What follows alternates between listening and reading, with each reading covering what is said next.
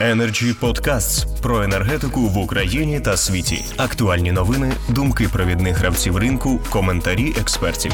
Energy Podcasts. Наступним словом у нас має Роман Сученко, виконувач обов'язків директора е, державного підприємства Оператор проєкту. Будь ласка.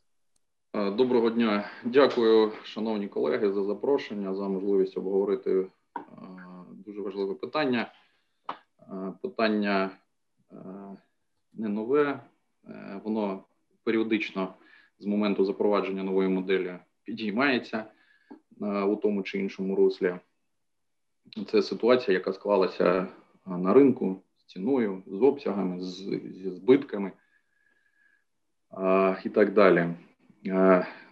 Я погоджуюся в більшості того, що я почув від попередніх спикерів щодо аналізу та коментарів причин.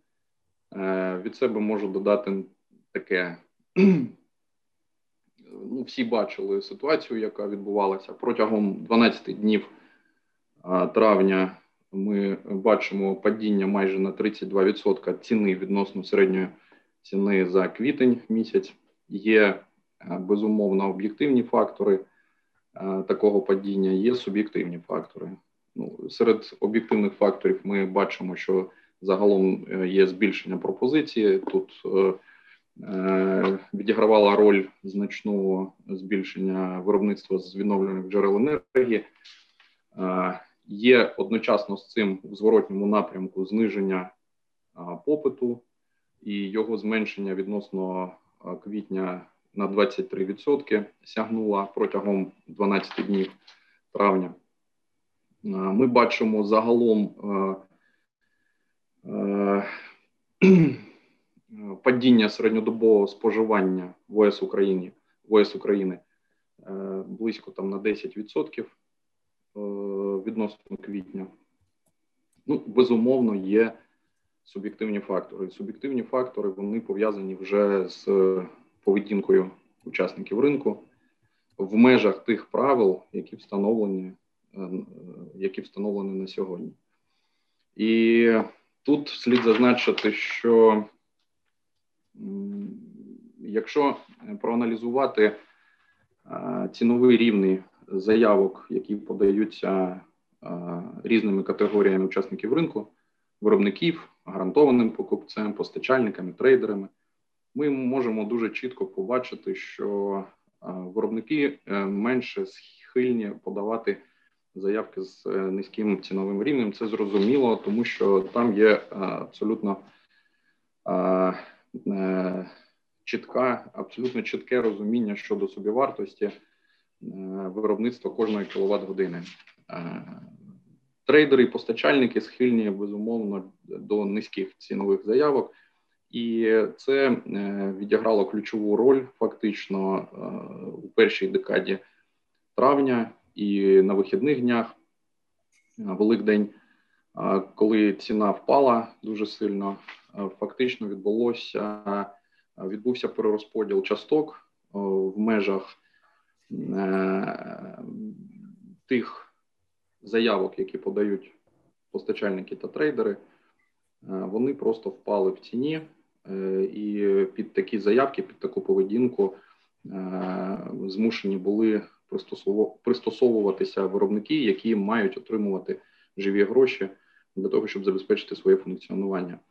Е, до речі, я тільки що повернувся з наради, яка відбулася на майданчику міністерства під головуванням е, міністра. На неї було запрошено е, ключових гравців ринку, і генерація, і гарантований покупець, і представники регулятора були там і найбільші трейдери були там, і власне обговорювалося питання ситуації цінової, яка склалася, і можливих подальших дій. Ем, забігаючи наперед, е, можу сказати, що е, як такого готового рішення не було запропоновано, тому що е, всі пропозиції вони мають бути додатково досліджені та обговорені, тому що вони стосуються там змін можливих змін до правил ринку, е, до методик. Але всі учасники ринку зійшлися в розумінні того, що на сьогодні ринок, враховуючи, що ми працюємо в умовах профіциту встановленої потужності, в умовах, коли у нас відсутнє політичне рішення щодо збалансування тарифів. У нас є два види ПІСО по виробникам ВДЄ та по населенню, і це ПІСО має бути економічно збалансоване, тобто отримувати ціну, яка покриває і обов'язок щодо компенсації, щонайменш по населенню, він перекладений на учасника ринку, який е, працює в конкурентному сегменті ринку. Е, до речі, проти цього е, був свого часу секретаріат енергетичного співтовариства, і вони коментували, що більш гарною практикою є і більш правильною практикою є перекладання на тариф державних монополій ну тобто розподільчих мереж, якщо це потрібно, але у будь-якому разі, е, якщо ми говоримо про дотації, то питання може йти лише про адресні дотації. На тлі цих всіх причин ми е, розуміємо, що загальна модель, за якою працює ринок, вона економічно не збалансована. Ми не маємо комерційного приєднання до сусідніх країн. І наявний профіцит потужності, який е, більш ніж в два рази перевищує фактичне споживання, він не дозволяє навіть е, якщо уявити собі, що е, на ринку не існуватиме жодного трейдеру або постачальнику, який займається спекуляцією в оптовій частині ринку, навіть за таких умов генерація не спроможна продати свій обсяг у повному обсязі. А ми маємо фактично ситуацію, коли у нас є е, більше ніж 500 учасників ринку, з яких на ринку наперед активними є близько 400 учасників, і близько до 40% обсягів, з яких продаються фактично трейдерами. Формально це постачальники та трейдери. Ну, тобто учасники ринку, які мають ліцензію на постачання або е, на трейдерську діяльність. І ми розуміємо, що за таких умов е, генерація просто не може е, фактично продати весь цей обсяг е, і залишається е, сам на сам з учасниками ринку, які не мають реальної собівартості за якою стоять стоїть виробництво, стоять люди, е, стоїть економіка. Це суто спекулятивні операції. Загалом нічого поганого у спекуляції немає, е, це це модель бізнесу, е, але фактично оператор ринку обмежений в інформації, яку ми маємо у вільному доступі яку ми, якою ми можемо оперувати для того, щоб робити висновки е, щодо поведінки е, учасників ринку, е, яка стосується інших сегментів. Ми не можемо говорити про маніпулювання шляхом арбітражу між сегментами ринку, якщо ми не бачимо, що відбувалося на інших сегментах ринку по цьому учаснику. Тому цей механізм на сьогодні дуже обмежений. Ну, якщо загалом, то, мабуть, це всі коментарі. Якщо є питання, готовий відповісти. Дякую, пане Романе. Є, я бачу запитання із центру імені Розумкова. Пана Білявського. Доброго дня, шановні колеги. Насправді це не запитання, а репліка підтримки е, сказаному паном Романом Сученко, особливо в частині недостатності інформації, якою може оперувати власне оператор ринку. Тому це є проблема, яку потрібно нам усім разом вирішувати. Дякую за увагу. Дякуємо вам за пропозицію. Так, пане Нертик, будь ласка.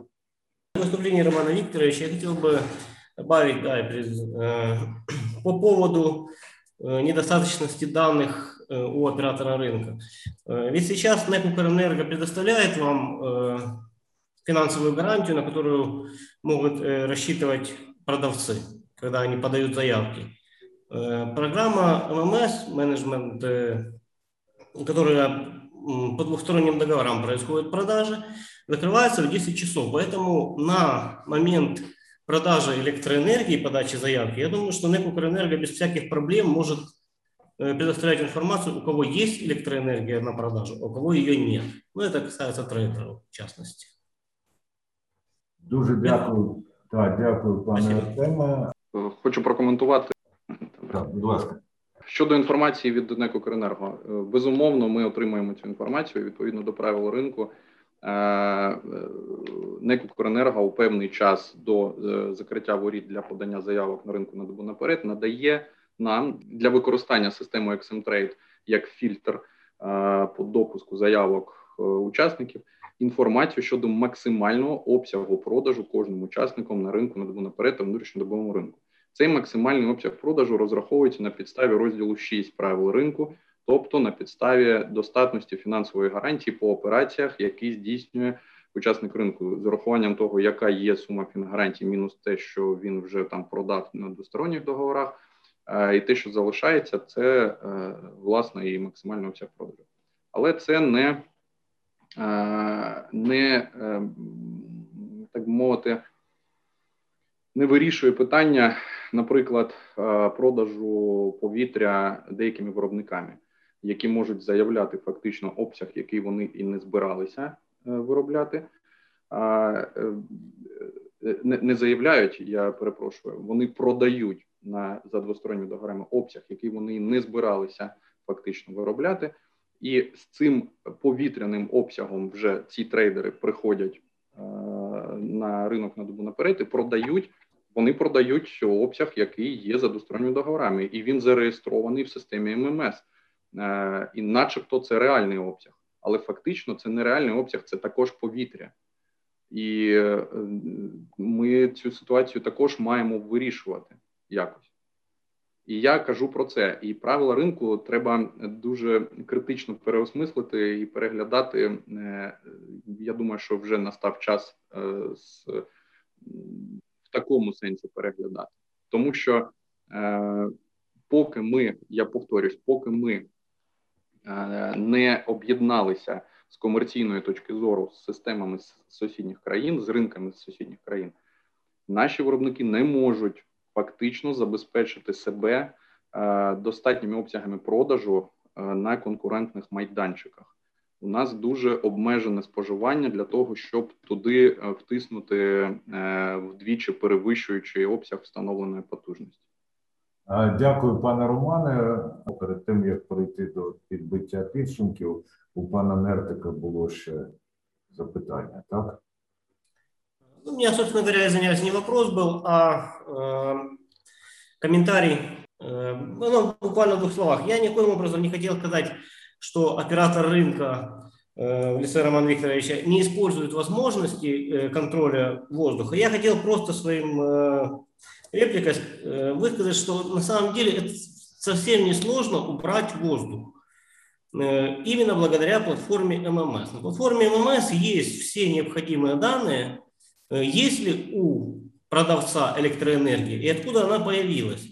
Вот, если бы предоставить и связать вот платформу MMS с NXTrade, тогда бы оператор рынка напрямую видел, что продает э, данный трейдер или там производитель.